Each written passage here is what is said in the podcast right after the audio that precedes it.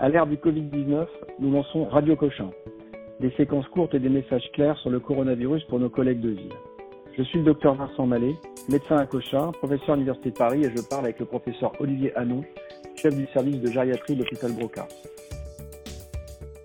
Professeur Hanon, merci euh, de parler à Radio Cochin.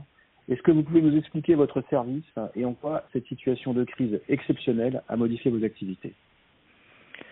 Alors je suis chef de service dans un hôpital de gériatrie hein, qui fait près de 400 lits euh, à, Paris à l'hôpital Broca. Et il y a 15 jours, nous avons eu le, premier cas de, de patients euh, atteints de, de, Covid et on a été frappé par l'extrême euh, contagiosité de, de, cette pathologie puisqu'actuellement nous avons augmenté le, nombre de patients. On est passé à près de 120 patients atteints de, de Covid avec des spécificités hein, pour les, les, patients gériatriques, hein, que ce sont des patients qui ont du mal à garder le masque, euh, qui sont des patients parfois déambulants, et donc euh, ben, on voit que des fois il peut y avoir un risque de contagion encore plus important. Euh, les unités de, du service sont des unités où on a besoin de beaucoup de personnel, hein, puisque ce sont des patients qui vont être fatigués, euh, qui vont avoir du mal à, à manger, à, à, se laver, qui vont avoir besoin de, de soignants. Et donc, on a besoin d'un ratio d'aides-soignants, d'infirmières. En général, c'est une infirmière pour, pour six patients, euh, un aide-soignant pour six patients, parce que c'est vraiment des patients dépendants qui ont, qui ont besoin de qu'on les aide. Euh, les, toutes les équipes de gériatrie ont été rapidement formées, notamment en formation à toutes les mesures d'hygiène, hein, lavage des mains, protection, les masques, les charlottes, enfin tout, tout les casaques, tout ce dont on a besoin quand on rentre dans une, euh, une chambre de patients euh, atteints de Covid. Et donc très rapidement, euh, tout le service s'est formé à cette nouvelle, à cette nouvelle pathologie. Il y a une grande spécificité des sites gériatriques, c'est que malheureusement, en raison justement de la grande euh, contagion de, du, du, virus, on a été obligé d'interdire les visites, ce qui est très difficile pour euh, bien sûr les, les, patients et pour les familles. Euh, mais euh, ça a été, euh, on a obligé, hein, c'était même dans la loi, hein, en raison du, du risque de, de, contagion. Donc heureusement, on a mis en place des, grâce aux, psychologues hein, du, du service, des visites euh, via des tablettes. Et donc les patients sont mis en contact avec leur famille via des, des tablettes euh, pour pouvoir euh, avoir des nouvelles, voir leur famille. Et puis les, les médecins appellent les familles tous les jours pour donner des, des nouvelles. D'accord, c'est intéressant. Et donc vous avez le, le personnel, vous ne manquez pas de personnel? Alors on a la été dotation de matériel qu'il vous faut pour fonctionner? On avait des tablettes parce qu'on faisait déjà pas mal de recherches sur euh, ce qu'on appelle les, les gérontechnologies. Donc on avait des tablettes euh, à l'hôpital et puis l'assistance publique nous a mis à disposition un grand nombre de tablettes qui nous permettent de, de développer cette. Euh, donc vous avez le réseau pour faire des conférences. Euh, ils peuvent ils peuvent voir leur famille. Euh, Exactement, tout a été mis en place, le réseau a été mis, et puis on avait, on a redistribué le personnel. En fait, on a une consultation mémoire euh, importante à l'hôpital Broca, et toutes les neuropsychologues qui d'habitude font des tests de mémoire, eh bien là ont été redéployés, et donc toutes les neuropsychologues ont été déployés dans les dans les services Covid pour euh, appeler euh, les familles et puis un, un, soutien psychologique aux familles et, et, au, et au personnel aussi, c'est très important. Oui, bien sûr. Et vous avez, euh, en termes d'infirmières, d'aides-soignantes, euh, euh, assez de personnel pour pouvoir sanctuariser les patients alors ça a été une grande difficulté, c'est pour ça qu'on est monté en charge doucement. On a commencé par 30 lits, puis maintenant j'ai dit 120 lits, euh, puisque on était déjà une spécialité où on a un petit peu limite en termes de, personnel, soignants notamment. Mais très clairement, on a pu faire appel à ce qu'on appelle la réserve sanitaire et donc nous ont rejoint euh, des infirmières euh, qui étaient dans d'autres services, hein, diabétologie, l'ophtalmologie, euh, qui étaient des services qui ont arrêté leur activité, donc ils sont venus nous aider en gériatrie. Et puis on a eu une aide très spectaculaire des étudiants en médecine. On a eu près de 100 étudiants en médecine, des externes, qui sont venus et qui font maintenant dans le service fonction soit d'être soignants pour les étudiants en deuxième, troisième année, soit d'infirmières pour les étudiants en quatrième, cinquième, sixième année. Donc on a eu vraiment près de 100 étudiants qui sont venus nous aider, qui ont été binomés avec les infirmières les aides-soignants et qui maintenant euh, sont autonomes pour être soit aides-soignants, soit infirmières, donc ce qui nous permet de monter en, capacité. On a eu aussi l'aide de médecins. là aussi de médecins d'autres spécialités.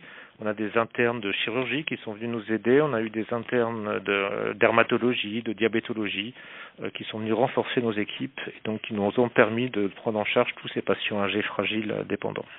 Donc une belle solidarité. C'est assez, euh, c'est formidable.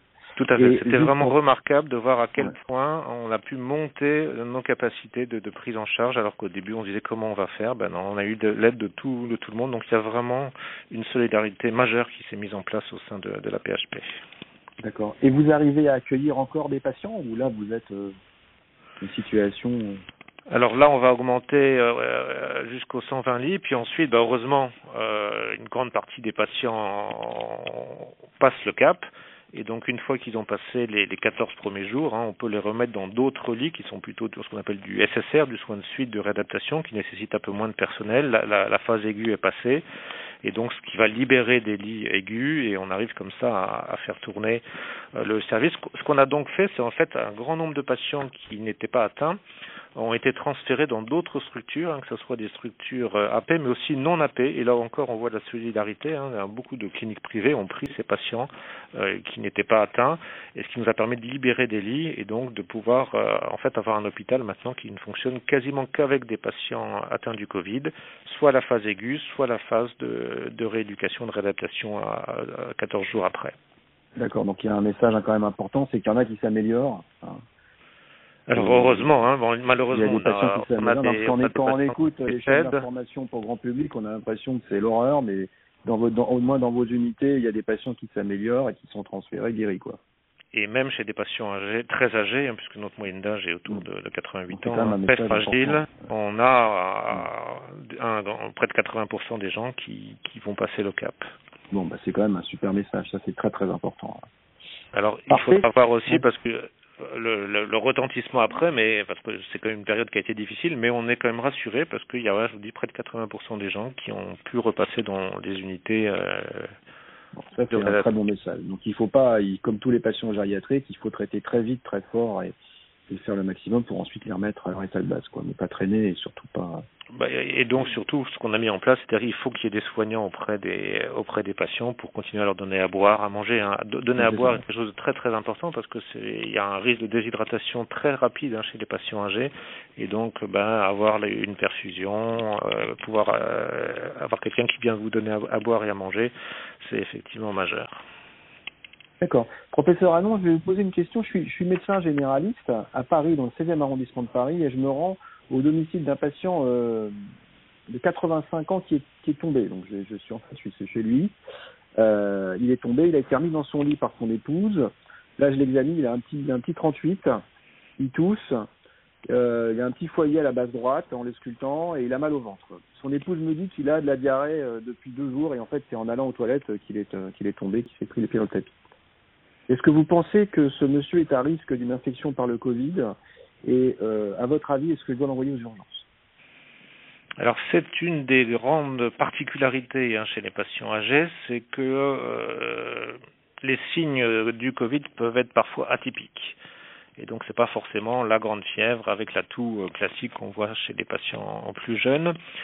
Euh, et très clairement hein, des, des, cas avec de la diarrhée, euh, avec justement des chutes, avec euh, de la confusion, euh, parfois de l'anosmie, peuvent être associés aux signes plus classiques qui sont la fièvre, la toux, la dyspnée ou, ou des signes ORL de, de rhinite.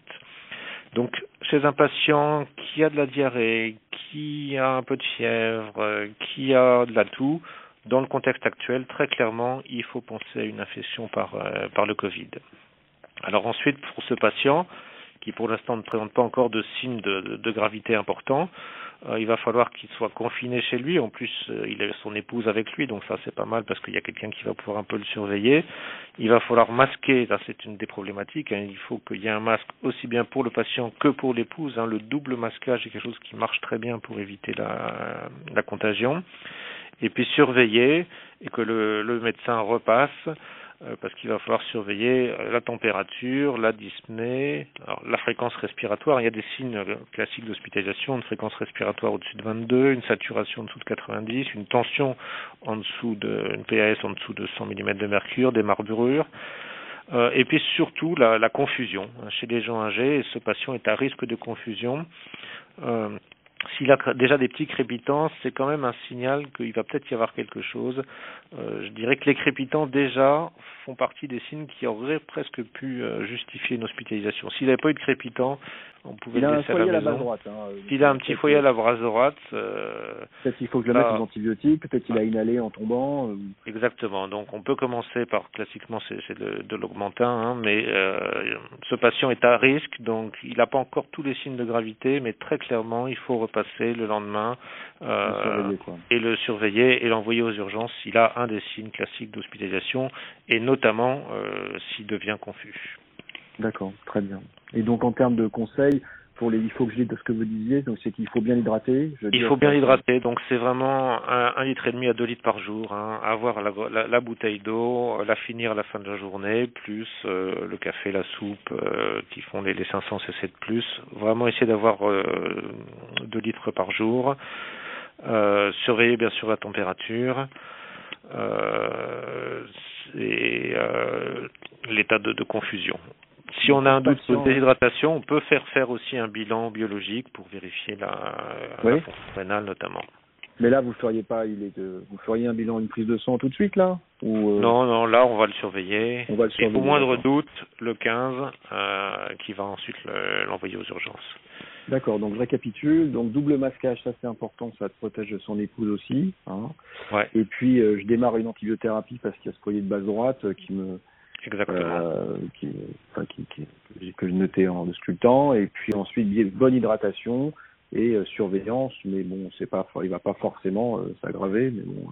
Non, non, non, il va pas forcément s'aggraver, mais son épouse, s'il commence à être un peu confus, voilà, commence à être un peu confus, euh, ou si la diarrhée devient, parce que des fois on peut avoir des diarrhées très très importantes, hein, donc avec des risques d'hypokaliémie, tout ça. Donc si la diarrhée s'aggrave de façon importante, qu'il est confus, euh, son épouse fait le 15 et euh, qui va ensuite le diriger. Sinon, moi, médecin, je vais essayer de repasser le lendemain pour vérifier la fréquence respiratoire, la saturation, la pression artérielle. Parfait. Et donc vous avez vu déjà des diarrhées très importantes chez, ce, chez ces personnes-là. On a eu nous des patients chez qui on a fait le diagnostic sur fièvre et diarrhée euh, avec des hypokaliémies qui étaient associées, tout à fait. Alors d'ailleurs, un message dans cette période où le patient est à risque de déshydratation avec une température importante, euh, bah, il convient d'arrêter des fois les médicaments qui sont euh, les diurétiques, euh, les bloqueurs du système rénine-angiotensine quand on est dans, comme ça dans cette phase de 39 de température. Euh, ce qui n'est pas la même chose, on dit qu'il ne faut pas arrêter l'IEC ou la RA2 chez quelqu'un qui va bien, hein, mais quand on est à 39 de température déshydraté, euh, le diurétique et les bloqueurs du système rénine-angiotensine peuvent être arrêtés. Euh, C'est pas faux de faire une pause, quoi. Il faut, il faut même faire une pause pour éviter d'aggraver la, déshydratation pendant 24 ou 48, 72 heures. D'accord, très bien. Bah, écoutez, professeur Anon, merci beaucoup. Vous pouvez nous donner votre message pour ce cas clinique eh bien, il faut que les euh, patients ne restent pas chez eux euh, sans appeler leur médecin généraliste. Hein. Ça, c'est quelque chose de très important parce que euh, les gens ont un peu peur en ce moment d'appeler les, secours en se disant je n'ai pas envie d'aller à l'hôpital, mais il faut vraiment que les médecins généralistes viennent et puissent pouvoir surveiller les patients en cas de, de, de critères d'hospitalisation, faire le 15 et adresser à l'hôpital. Autre message, pensez au Covid, même sur des signes atypiques chez les gens âgés, la diarrhée, euh, la confusion, la chute, qui ne sont pas des symptômes euh, typiques, euh, spécifiques de quoi que ce soit, mais en ce moment, il faut penser au Covid sur ces signes-là. Très bien, écoutez, merci beaucoup. C'est justement pour nos collègues de ville qu'on fait Radio Cochin, et on sait qu'ils nous écoutent. Merci beaucoup.